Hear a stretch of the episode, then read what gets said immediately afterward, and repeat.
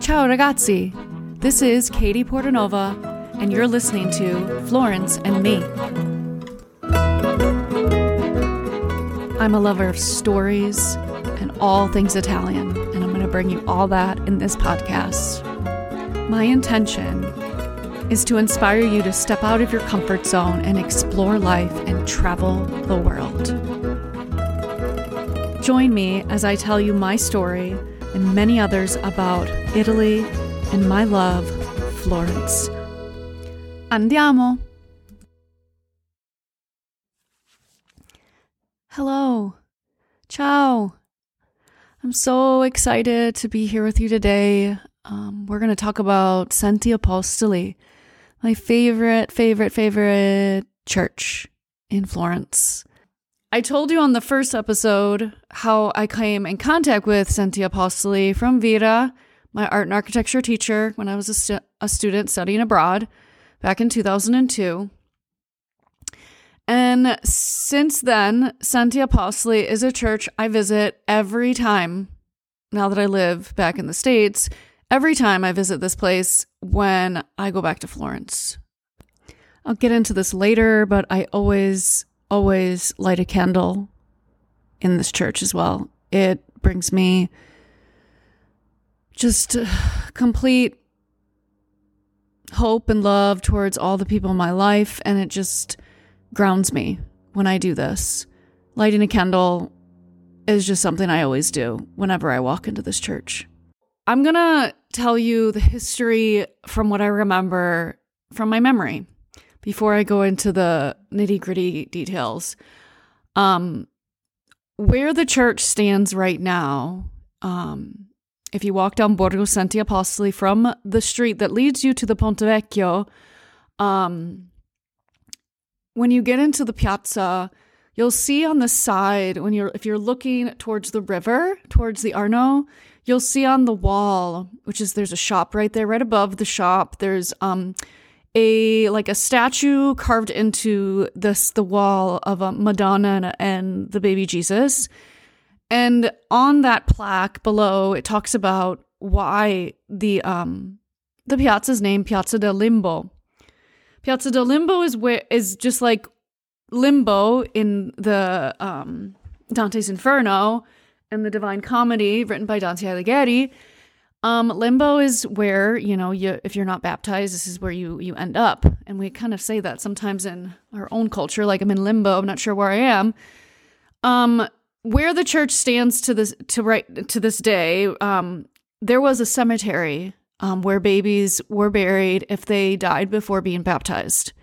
So they you know it's no longer there the church is in its place there is a little tiny um next to the church to if you're facing the church the facade to the um your the left there's kind of a little gated garden and i kind of i don't know the story with that i kind of think that that's kind of a an homage a memory of the of the cemetery that once stood there i'm not sure on that um so I had you okay, so looking at the wall where it says it talks about the babies being um that that weren't baptized were buried in the cemetery. That's why it's called Piazza del Limbo.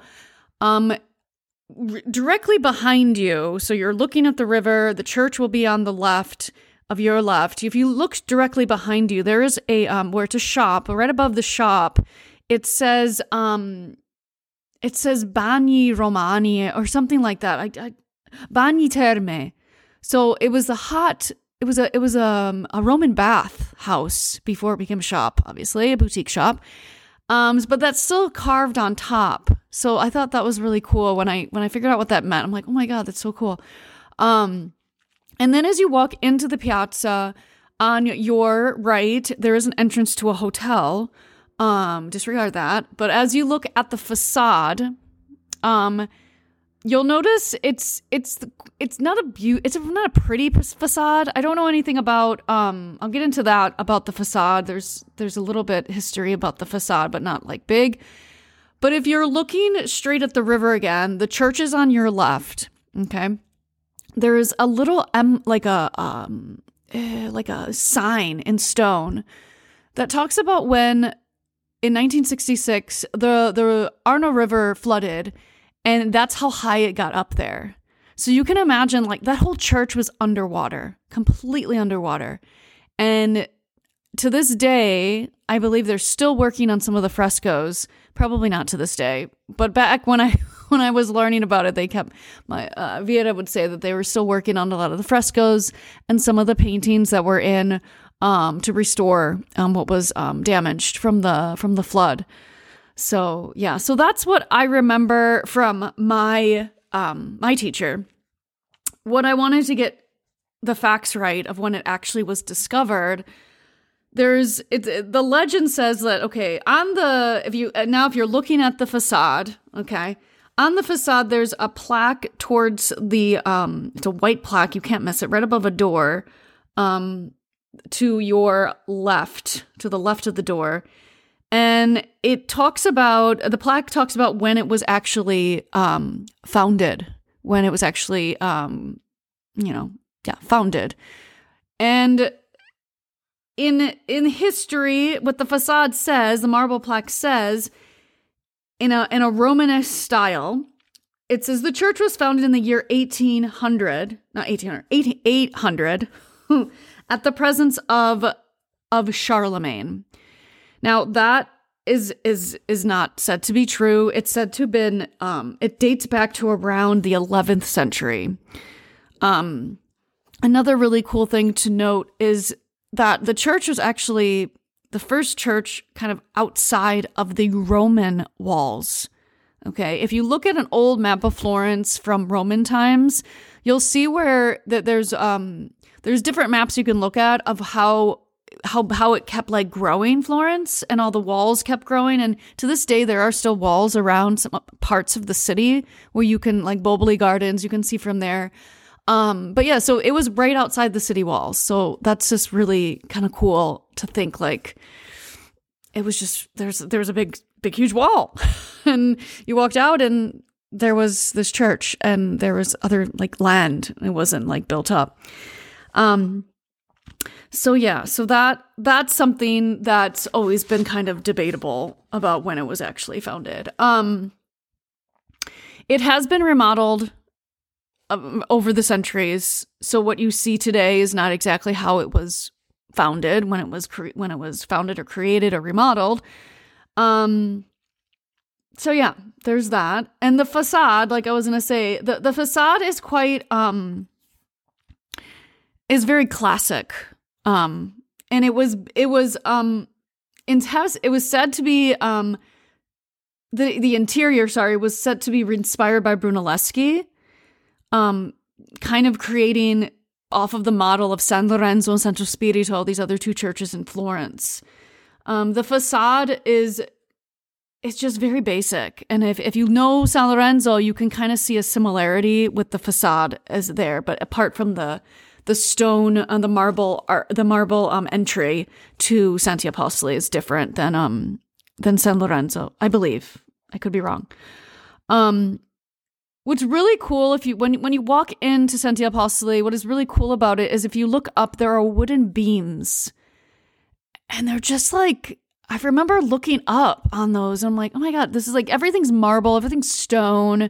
And you look up and there's these random beautifully decorated wooden beams ceiling that they it's said to be have been added in the 13th century thir, um 1333 and but they uh, the pavement is actually there it's a mosaic which you'll know you'll also notice this too which i didn't really put put my head around until i kept going back and stuff because it was underwater, you can tell that the, the the the the, mosaic floor is a little wavy. Not as wavy though as San Marco in Venezia, in Venice. Okay. If you've been to Venice and you've walked into that church, you'll know what I'm talking about. It's because it's been underwater so much. The the the pavement, the the floor is actually wavy. Like it's just incredible. It's incredible. Um yeah, so I won't talk any the the the works of art in there are are kind of cool, but I I don't know a lot of the history and I don't want to get into it if it's not you know that that's not what I really was aiming for for this podcast to get into too much history, yes, but not too much of like the nitty gritty dates and like painters and stuff. Unless it's my favorite painter, Filippo Lippi. Anyway, another another podcast. Um. So there is a there is a story about I believe it was was the bell tower. The bell tower No, it wasn't this. It's a different one. See? I'm I'm I'm looking at my notes as well as like re- trying to remember like what I was told. Um there is a beautiful um there is a beautiful tabernacle inside the church um, by uh, a de- uh, it's a Della Robbia, but it's not um, the famous Luca Della Robbia. It's um, it's Giovanni. I believe it's Giovanni Della Robbia, and yeah, and it's really pretty because it's blue. I love blue. There's Della Robbias always have some sort of blue, like a deep, like a light blue in there, and I always love blue, and it's really, really pretty so that's that's really all I can tell you about this church. I um I recently found out that this church actually has its own Facebook page, which is like incredible.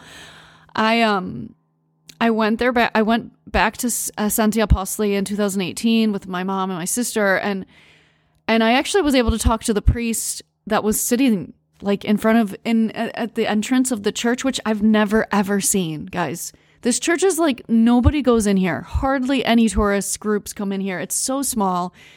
It's there's no big like Michelangelo or um Bruno like Brunelleschi or like any of the big painters. There's nothing really of note in here. It's just really really quaint and there's just so much pensive energy in there. Like you can just sit there for hours and just meditate because it's so quiet and especially on a hot day um going in there it's so cool because of the marble and the stones and the oh it's so nice. But i found out yes they have a facebook page and they do um, a lot of outreach and they do um, english um, service. If you're in florence at any time and you wanted to go to this church they do have um, an English mass, and I don't remember what time it's at, but something to look into if you are interested in like just seeing a really, really adorable church. It's so adorable. Um, I I use this church, and I think I've I hinted to this on one of the episodes prior. I use this church a lot when I was living there as my um my safe space. This church gave me answers within my being because I sat with my thoughts and I sat with my um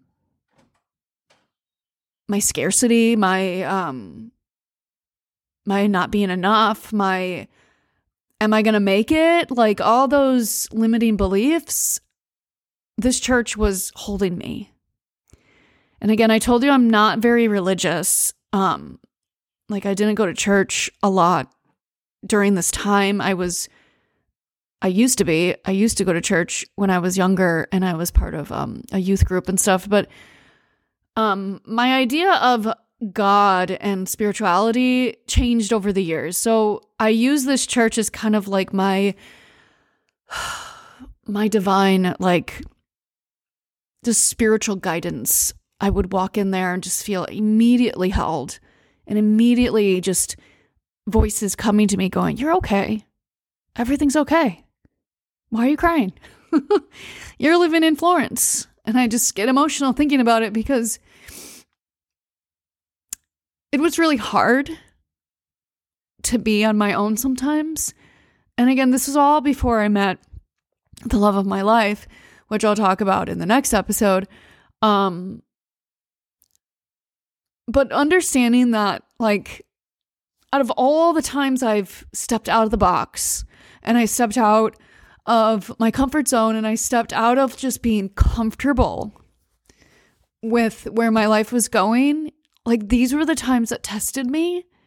And yeah, I was emotional and I was crying and I'm crying right now, but I I didn't stop. I didn't stop.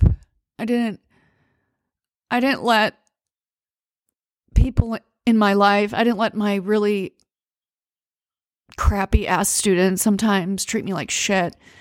Um tell me I don't speak right, tell me my dialect's wrong, tell me the word I use is wrong, my intonation. Like there was a lot of things that could have stopped me from even trying to speak Italian anymore with strangers.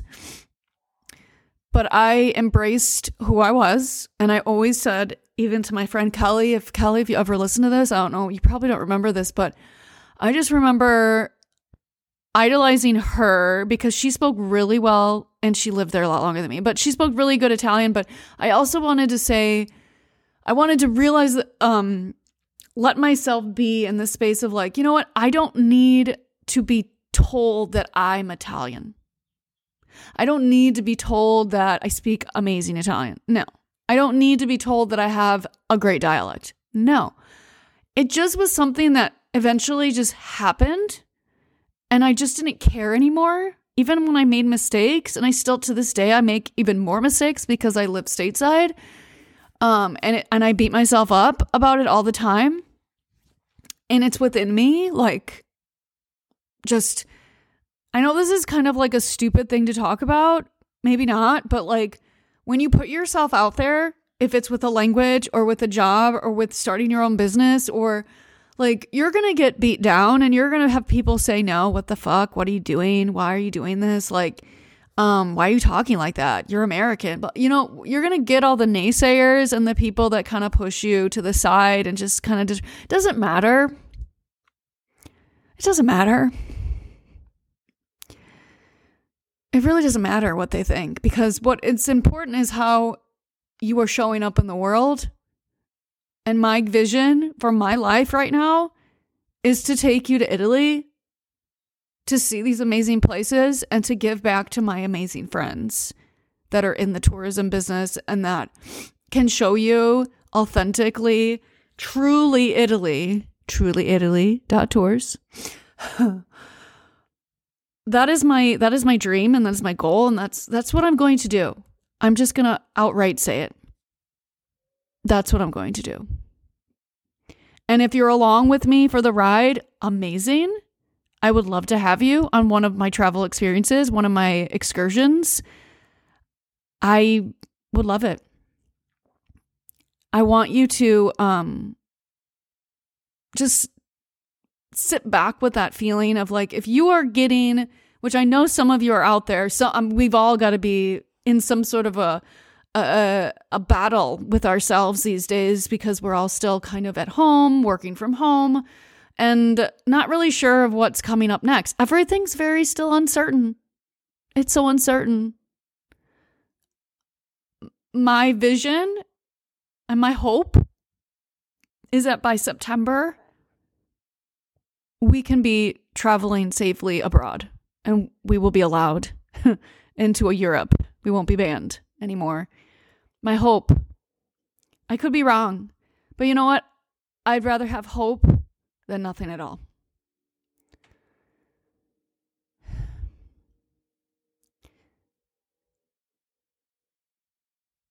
I have an amazing opportunity for you to step out of your comfort zone and really and try to see and explore these different places with me. Some of these places that we'll be going in the next few years, I have yet to be. I have not been. Um, but I have my amazing friend Masi and some new friends that I'm hoping that will, you know, help me. And and I want to help them. And I know this episode kind of moved into like like talking about how I felt back then and then also what I feel about now. But you know what? It's all relevant and it's all like, it's all happening now. This is what's happening. I've, I got nothing else but the truth and how I feel in this moment. So I'm going to leave this episode with um, please go and visit Santi Apostoli when you're in Florence.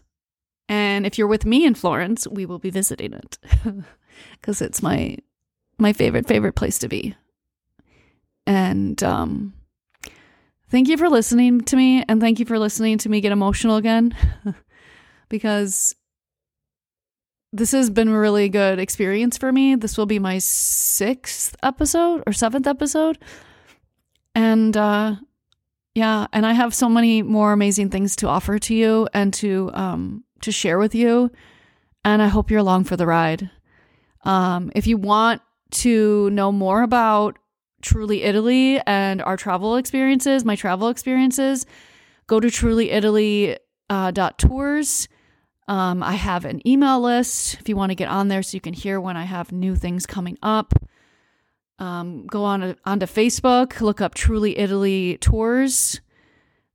And uh, on Instagram, I've got three now because I've gotten too many handles because of my old one. Um, Katerina Fiore, Fiore, uh, K A T E R I N A F I O R E, is um, my personal Instagram handle. Then I have love underscore Firenze underscore Italy. And then for Truly Italy, um, my business, j- Truly underscore Italy.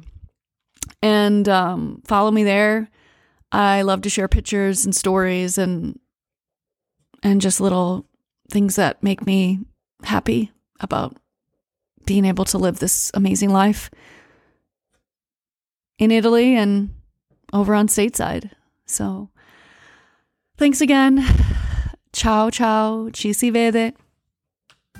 I am beyond grateful for you listening to my podcast right now. I am so excited to share my journey of living abroad and all my stories of Florence and Italy and all the places in between that I've visited. If this has reached you in any way and you would like to continue, please subscribe now. Also, go check out my website, trulyitaly.tours, for all my travel experiences. Ci si vede. Ciao.